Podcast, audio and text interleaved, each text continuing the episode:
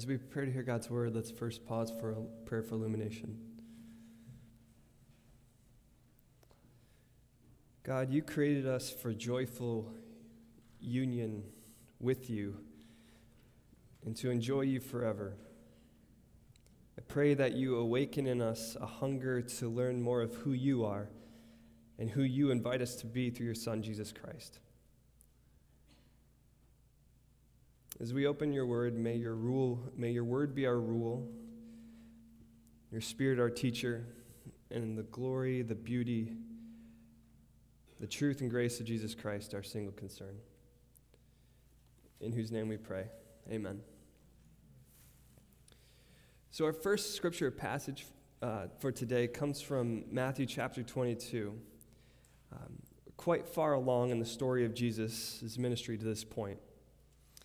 And up to this point, Jesus has been going from city to city to surrounding towns throughout the countryside, far and wide, in order to share his message with everyone who would listen.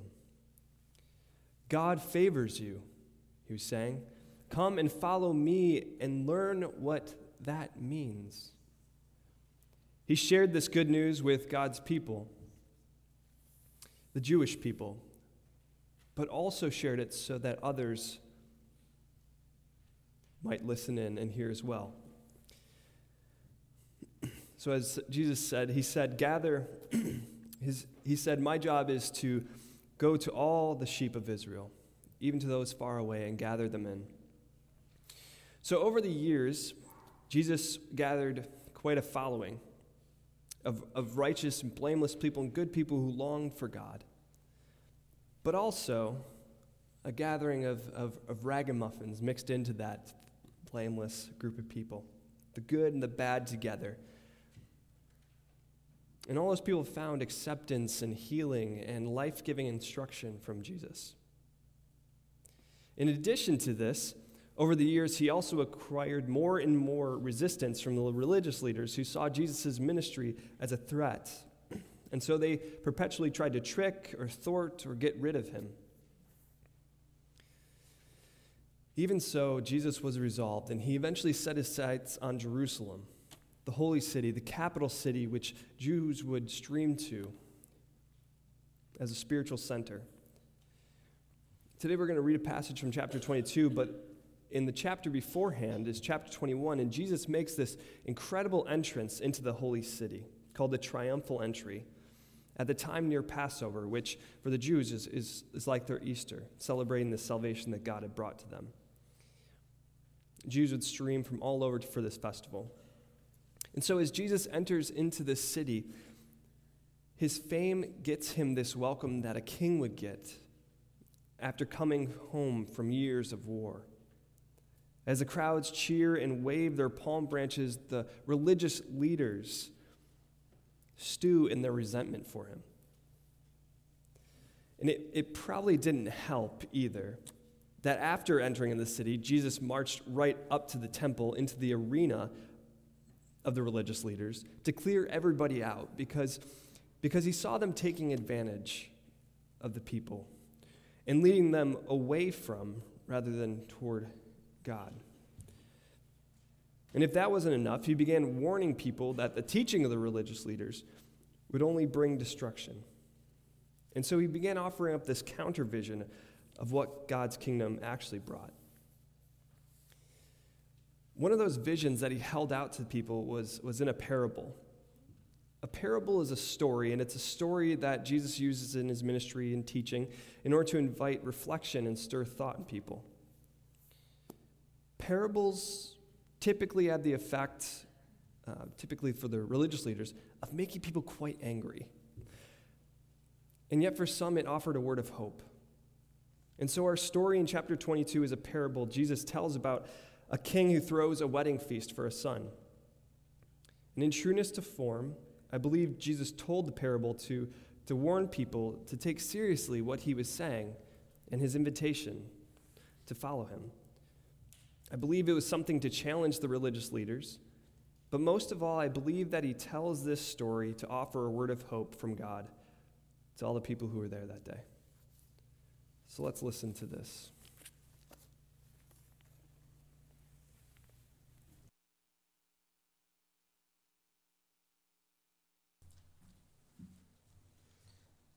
Matthew chapter 22, verse 1 through 14. Once more, Jesus spoke to them in parables, saying, The kingdom of heaven may be compared to a king who gave a wedding banquet for his son. He sent his slaves to call those who had been invited to the wedding banquet, but they would not come.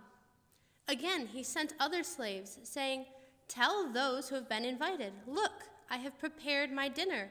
My oxen and my fat calves have been slaughtered, and everything is ready. Come to the wedding banquet.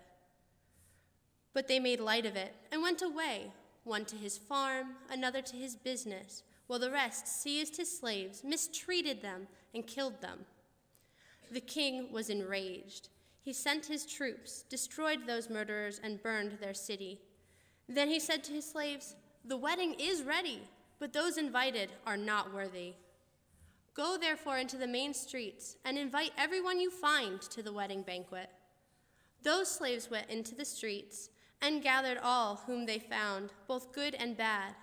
So the wedding hall was filled with guests. But when the king came in to see the guests, he noticed a man there who was not wearing a wedding robe, and said to him, Friend, how did you get in here without a wedding robe? And he was speechless.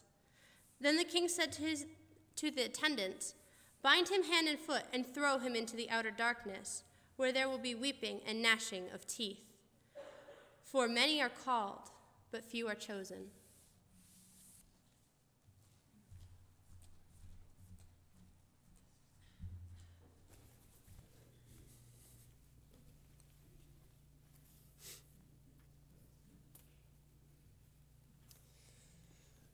So that was an action packed story and sequence. So allow me just to recap really quick.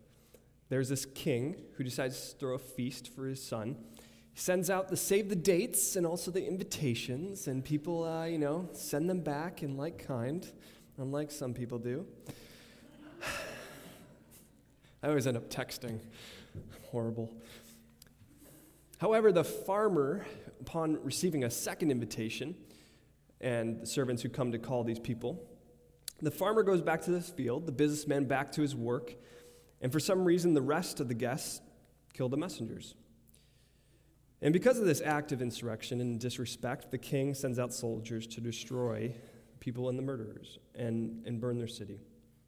The servants, then, that are left in the king's guard, are sent away to invite anyone and everyone whom they find, good or bad. And it all ends when the king comes waltzing through the party and sees a man who doesn't have a wedding garment on. And he throws him out.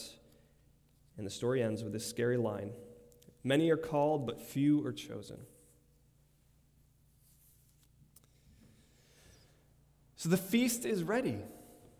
It's one of the resounding lines I hear in this. The feast is ready. And it's so exciting to celebrate a feast of joy, is it not? Can you imagine playing some part in this story? Put yourself in the role of, of, the, of the king. You coordinate this feast, and it all comes together, and it's time to celebrate with joy, and all you need are the guests. So you send out for them. But these blokes who send back the RSVP saying they're going to enjoy some prime rib on your account are not going to come after all. And worst of all, they rough up your friends who you sent out to call them to the feast. What gives? All the while, the feast is still ready and the food's getting cold. So, what do you do? Do you cancel the party? Do you change the plan? Are you more selective about a secondhand guest list? Or maybe, like the king of the story, you invite more people Perhaps you do it as a nice thing. Or maybe you do it in order to show those other people how great of a time you actually had and what they missed out on. What about a different perspective? The feast is ready, but your hay needs to be baled and brought in from the field before the rain ruins it, because that's your crop for the year.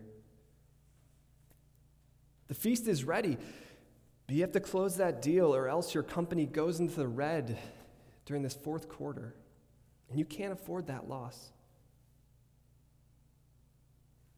See it from a different perspective still.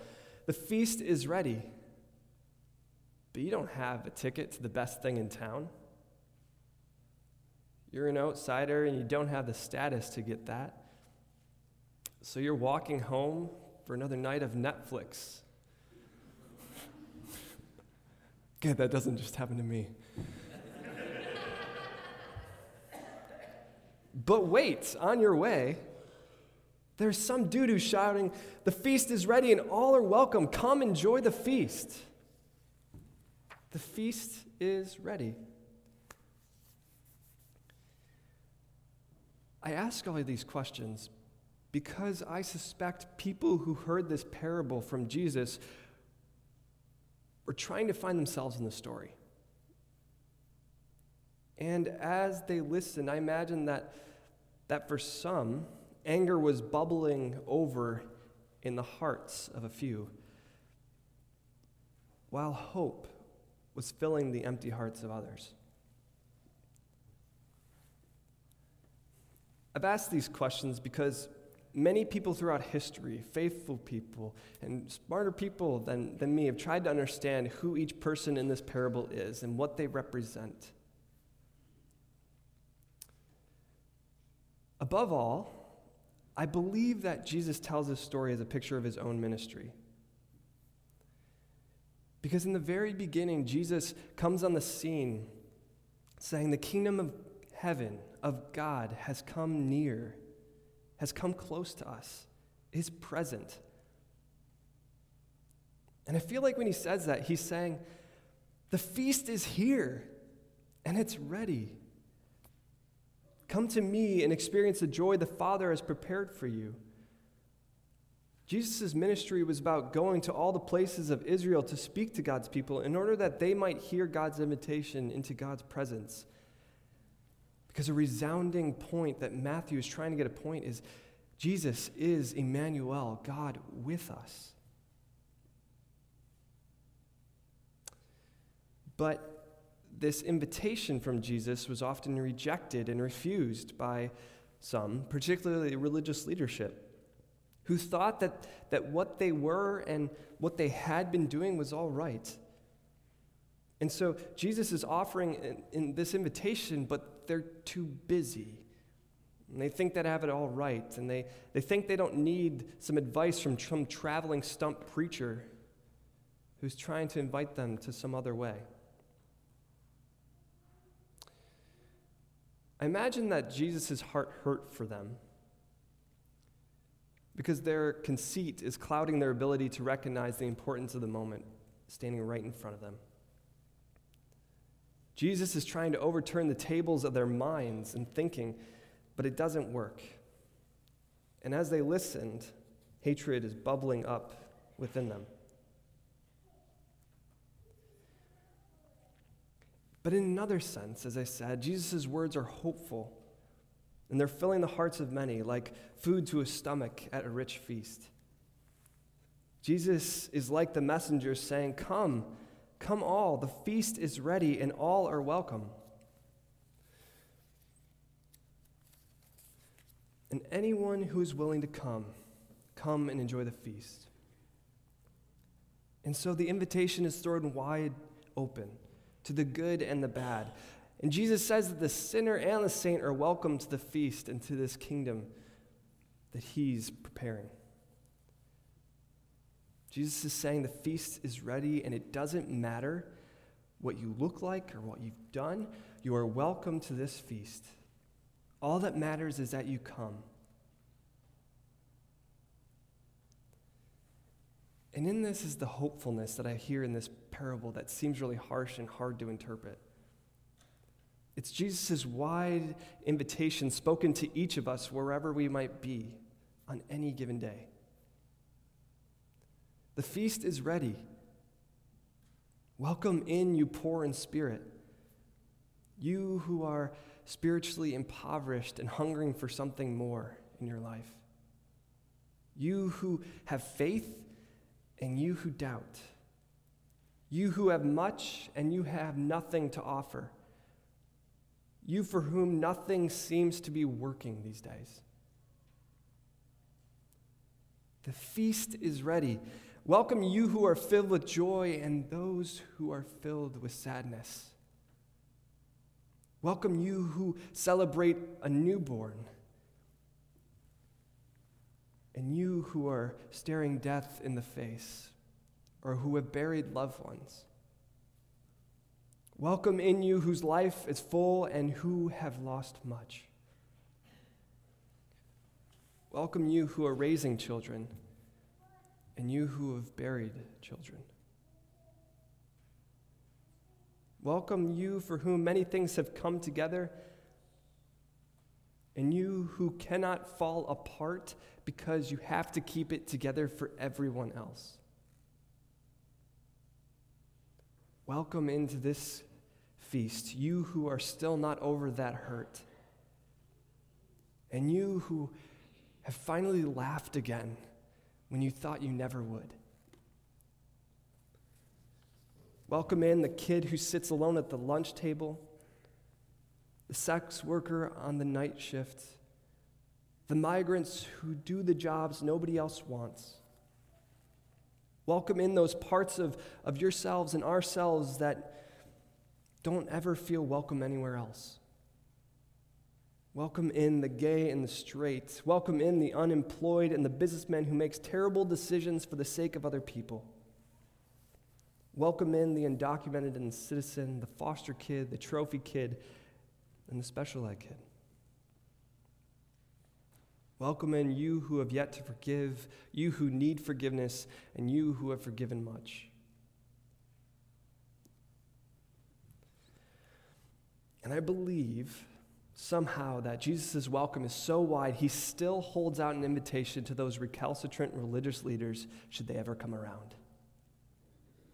And so I believe Jesus holds an invitation for loved ones who you or I may wish would hunger to show up at the feast of God. There's this universal invitation to God and God's kingdom and to the house of God. And it's such a beautiful, wonderful thing. And it's wonderful that our God wants anyone and everyone there who wants to join this feast. And it's wonderful that we get to say to other people that this is our God who would take anyone and everyone. And this wide invitation surely fills my heart with hope. The feast is ready, and all are truly welcome. So, Jesus, why did you add the part at the end? Why didn't you just stop there? Why did you go on about some dude in bad clothing? Because it's really cramping my style. Many people have spilt ink on this garment and what it represents. In that culture, there, there was this expectation that the king who would throw the feast would supply the wedding garments. And I think behind this parable is the assumption that if there was enough time and there was the, the ability for this person to show up decked out in proper attire. So when the friend asks him, Friend, how did you get there? it represents that the guest did not care to honor the invitation the king had by dressing up. And maybe this doesn't jive with you because you're somebody that would show up to a wedding with a Hawaiian shirt and uh, cargo shorts and black socks and Birkenstocks on. And if you do want to see that, you can come to the talent show on August, April 6th. I think Ken might be doing that. Uh, and it actually looks quite good and dashing on him. But in all this, part of the passage points to the fact that while the, God, the gospel offers us hope filled with extravagant, wide invitation, there is also this, this expectation, this demand, and this responsibility for us to take ownership of our own spiritual journey and life with God. In that, we need to outfit ourselves well for the occasion. In Matthew, Jesus offers these words of comfort Come to me, all you who are weary and heavy laden, and I will give you rest for your souls. Take my yoke upon you and learn from me, for I am gentle and humble in heart Again, an all inclusive, universal invitation to find rest and life and joy in following Jesus. But what troubles me about this passage is that the yoke that Jesus took upon himself was a cross. And so I think what he does is he offers us a life giving journey, shouldering that yoke with him. When he says, If anyone wants to follow me, they must be willing to take up their cross and follow me. One of the symbols we've been carrying around for Lent is this cross. And it can mean many things, but one of the things that it means is this process of death to life, of dying to the old self and coming alive to the new. And so I think that, that that's kind of what this garment represents. It's about the shedding of the old self and the opportunity to put on a new one. Paul speaks about this in his letter to new Christians in Colossae and he writes about the fact that we're already in Christ and that we're already following Jesus and that we've accepted this invitation to the feast. And so, because of that, now that we're in Christ, now that we're at the feast, we need to put off the old self and put on the new. So, hear, hear these words from uh, Paul's letter to the Christians in Colossae, chapter 3. If you have been raised with Christ. Seek the things that are above, where Christ is, seated at the right hand of God. Set your minds on the things that are above and not on things that are on earth. For you have died, and your life is hidden with Christ in God. When Christ, who is your life, is revealed, then you will also be revealed with him in glory. Put to death, therefore, whatever in you is earthly fornication, impurity, passion, evil desire, and greed, which is idolatry. And on account of these, the wrath of God is coming on those who are disobedient. These are the ways you, are, you also once followed when you were living that life. But now you must get rid of all such things anger and wrath and malice and slander, abusive language from your mouth. And do not lie to one another seeing that you have stripped off the old self and its practices, and have clothed yourself with the new self, which is being renewed in knowledge according to the image of its creator. In that renewal, there is no longer Greek or Jew, circumcised or uncircumcised, barbarian, Scythian, slave, and free, but Christ is all and in all. But as God's chosen ones, Holy and beloved, clothe yourselves with compassion and kindness, humility and meekness and patience. Bear with one another, and if anyone has a complaint against another, forgive each other. Just as the Lord has forgiven you, you also must forgive. But above all, clothe yourselves with love, which binds everything together in perfect harmony. And let the peace of Christ rule in your hearts, to which indeed you were called in the one body. And be thankful. Let the word of Christ dwell in you richly. Teach and admonish one another in all wisdom. And with gratitude in your hearts, sing psalms, hymns, and spiritual songs to God. Whatever you do, in word or in deed, do everything in the name of the Lord Jesus, giving thanks to God through the Father through him.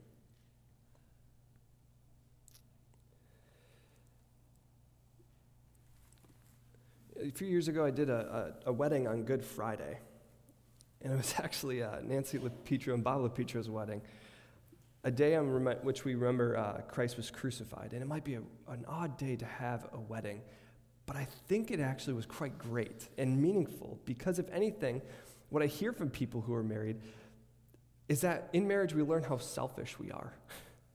In marriage, we, we might learn that we need to become more humble and patient and kind and forgiving and loving. And if we choose not to learn and work on these things, that relationship we've entered into will not be as fruitful as perhaps it could be.